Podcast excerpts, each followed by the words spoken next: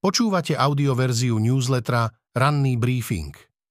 Prehľad najdôležitejších správ z 12. novembra 2023 pripravil Michal Deliman. Tento text načítal syntetický hlas, z tohto dôvodu môže mať menšie nedostatky. Z domova Šutaja Eštoka prirovnávajú k Harabinovi. Stíhal by sudcu pre jeho rozhodnutie. Míli sa vraj špeciálna prokuratúra, Úrad na ochranu oznamovateľov a najnovšie už aj sudca Mestského súdu. Minister vnútra Matúš Šutaj Eštok je presvedčený, že len on má pravdu v tom, ako treba pristupovať k policajtom okolo Jána Čurilu či k odstavenému policajnému viceprezidentovi Brankovi Kišovi. Čurilovci aj Kiš požiadali súdy o neodkladné opatrenie, keďže si myslia, že Šutaj Eštok ich odstavil nezákonným spôsobom. Potom ako Mestský súd Bratislava 4 v prvom z rozhodnutí vyhovel Kišovi, zaútočil minister vnútra priamo na sudcu Michala Kubiša. Som presvedčený o tom, že sa sudca, ktorý je čírou náhodou spolužiakom pána advokáta Kubinu, dopustil možno aj nejakého trestného činu ohýbania práva, vyhlásil Šutaj Eštok. Keďže ministerstvo vnútra sa proti neodkladnému opatreniu plánuje odvolať, na situáciu sa ešte pozrie Krajský súd v Bratislave. Šutaj Eštok však už vopred spomína aj možnosť podať na sudcu Kubiša disciplinárny podnet. Podanie by mal podľa neho vyhodnotiť minister spravodlivosti Boris Susko. Za spôsob, akým sa Šutaj Eštok pustil do sudcu Kubiša, si minister okamžite vyslúžil prirovnania k niekdajšiemu ministrovi spravodlivosti Štefanovi Harabinovi a jeho ére. Výbor ku kauze Čurilovcov, Ústavnoprávny výbor Národnej rady ku kauze vyšetrovateľov okolo Jána Čurilu a prvým krokom nového ministra vnútra Matúša Šutaja Eštoka nebol uznášania schopný, keďže koaliční poslanci ho bojkotovali. Jeden zlý signál za druhým Šutajovi. Eštokovi chýba viac ako trochu ostrovtipu na to, aby svoje kroky zaobalil do aspoň minimálneho zdania práva. Zároveň sa nijako netají tým, že koná na hrubo z pozície moci. Je to v podstate šťastie, pretože takto sú jeho počiny ľahšie zrozumiteľné, píše Nataša Holinová. Všetci majú variť podľa jedného receptu. Danko je späť s národným menu, chuť má však na typos. Slovo národný bolo pre Slovenskú národnú stranu dôležité aj v časoch, keď ju ešte viedol Ján Slota. Ten hovoril o túžbách národa gňaveného pod cudzou čižmou, o národných koreňoch a najmä o národných záujmoch. Slotov nástupca na čele Národnej strany Andrej Danko v minulosti v rovnakom duchu presadil pomenovanie Slovenský národný dopravca pre železničnú spoločnosť Slovensko do parlamentu sa dostal vďaka spojeniu s národnými a kresťanskými silami vrátane strany Národná koalícia a najnovšie chce, aby národná bola aj ponuka na jedálnych lístkoch reštaurácií, keď Danko ako líder najmenšej koaličnej strany tento týždeň predstavoval nové ministerstvo športu a cestovného ruchu, ktoré vznikne začiatkom roka, zásah štátu do ponuky reštaurácií menoval ako jednu z aktivít, ktorej sa nový rezort môže venovať. Skutočným zámerom SNS je však dostať do svojho menu štátnu spoločnosť Typos. Štátna lotéria mala v roku 2022 tržby 1 aj 4 miliardy eur a zisk vyše 24 miliónov eur. Peniaze spoločnosti už dnes podporujú šport aj kultúru. Podľa správy Najvyššieho kontrolného úradu z roku 2021 na tento účel prúdi okolo 8 miliónov eur, 0,5% všetkých tržieb. V krátkosti ďalšie správy z domova. Zo súdnej rady odchádza ďalšia z jej členiek, tentoraz nominantka prezidentky Elena Bertotiová. Prezme to potvrdila kancelária súdnej rady s tým, že Bertotiová odchádza na vlastnú žiadosť. Funkčné obdobie jej malo pôvodne skončiť v júni 2024. Vládna koalícia schválila programové vyhlásenie vlády, oznámil premiér Robert Fico. Oficiálne programové vyhlásenie schváli dnes vláda na svojom zasadnutí o 10. hodine do obeda. Následne ho doručia do Národnej rady, ktorá o ňom bude rokovať. Najväčšiu šancu vyhrať budúcoročné prezidentské voľby by mal z potenciálnych uchádzačov predseda hlasu Peter Pellegrini. Do druhého kola by postúpil s Ivanom Korčokom. V tom by Pellegriniho podľa prieskumu Ipsosu pre denník N volilo 40 opýtaných, Korčok by získal 26% podporu. Zo sveta, keď vás povolajú do služby, musíte nastúpiť. Zomrel bývalý český minister zahraničných vecí Karel Schwarzenberg. Karel Schwarzenberg bol od narodenia pri kľúčových momentoch Československa a neskôr nezávislého Česka. Ako dedič jedného z najvýznamnejších európskych šľachtických rodov, no zároveň rodiny českých vlastencov, zažil nacistické prenasledovanie aj život v exile, do ktorého komunisti jeho rodinu vytlačili. Tam zveľaďoval rodinné majetky, no zároveň podporoval československý disent a hneď po revolúcii sa stal tajomníkom prvého prezidenta Václava Havla. Bol tak akýmsi hlasom praktického rozumu. Väčšina ľudí, ktorá sa vtedy pohybovala okolo Havla, nemala veľké skúsenosti. Boli to scenáristi, umelci. Pracovali však s plným nadšením a nasadením povedal presme. Keď sa sám pokúsil dostať na Pražský hrad, nepodarilo sa mu to, ale aj tak toho stihol dosť, podporoval české nezávislé médiá, na ministerstve zahraničných vecí razil havlovskú politiku založenú na ľudských právach, varoval pred Ruskom, v parlamente bol takmer do 83 rokov. Zomrel vo veku 85 rokov. V krátkosti správy z Ukrajiny Ukrajina poškodila dve malé výsadkové lode Čiernomorskej flotily s posádkou a obrnencami pri okupovanom Kryme, informovala o tom ukrajinská vojenská rozviedka. Ide o lode rovnakého typu, ktoré Rusko používalo pri Haďom ostrove v Čiernom mori v čase jeho okupácie na prevoz armádnej techniky i vojakov. Ruské sily prevzali iniciatívu na dvoch úsekoch frontu na Ukrajine, v Luhanskej a Doneckej oblasti na východe krajiny, tvrdí estónska vojenská rozviedka, podľa ktorej ruské sily podnikali v Doneckej a Luhanskej oblasti intenzívne útoky, pričom majú dosť vojakov i armádnej techniky, aby držali Ukrajincov v neustálom napätí.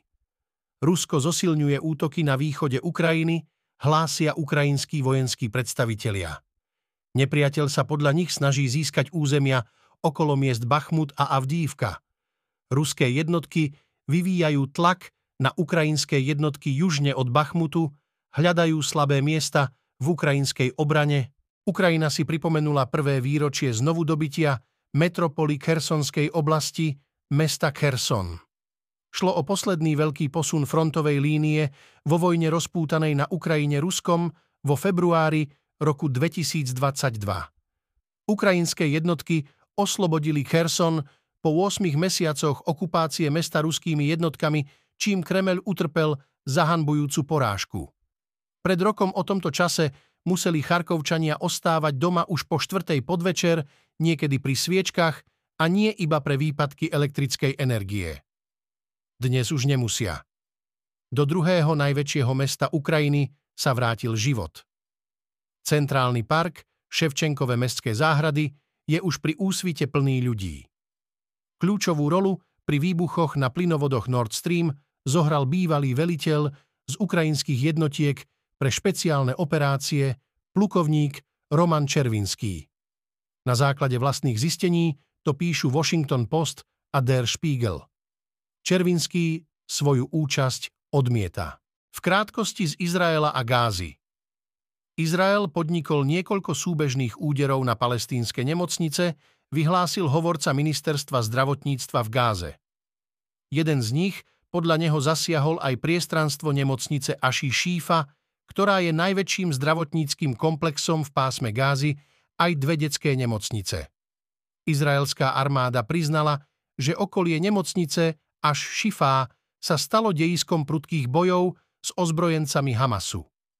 Najväčšie zdravotnícke zariadenie v pásme Gázy je kvôli výpadku prúdu mimo prevádzky. Keď ošetrovateľ zašíval dievčatku zranenia na hlave, plakala od bolesti a kričala Mamička, mamička. Nemohol použiť žiadne anestetiká, pretože práve v nemocnici až Šífa v meste Gaza žiadne k dispozícii neboli. Tamojší zdravotníci sa v situácii, keď im chýbajú lieky proti bolesti, musia vysporiadať s nebývalým počtom zranených. Izraelský premiér Benjamin Netanyahu naznačil, že by mohlo dôjsť k dohode s hnutím Hamas o prepustení rukojemníkov, ktorých militanti držia v pásme Gázy. Spresnil, že k dohode by mohlo dôjsť, podľa neho by to však bolo výsledkom vojenského tlaku. Z ekonomiky živnostníkov čaká na dôchodku šok. Akú penziu budú dostávať? Ekonómovia už dlhšie upozorňujú, že budúce penzie z prvého a druhého piliera budú také nízke, že čerství dôchodcovia takmer určite zažijú príjmový šok. Inými slovami, penzie im väčšinou nepokryjú životný štandard, na ktorý si zvykli počas pracovnej kariéry. Dvojnásobne to platí pre živnostníkov, ktorí platia minimálne sociálne odvody. Podľa Národného kontrolného úradu je takých až 78% zo všetkých 367 tisíc aktívnych živnostníkov. Výškou odvodov sa tak dostávajú na úroveň zamestnancov s minimálnou mzdou 700 eur bruto mesačne. Finančne výhodné nízke odvody do sociálneho systému sa pri konečnom zúčtovaní veľmi negatívne premietnú do výšky starobného dôchodku, podotýka NKU, hoci bližšie detaily neuviedol. Na modelových príkladoch sme vypočítali, aké dôchodky môžu živnostníci očakávať z prvého a druhého piliera. V krátkosti ďalšie správy z ekonomiky.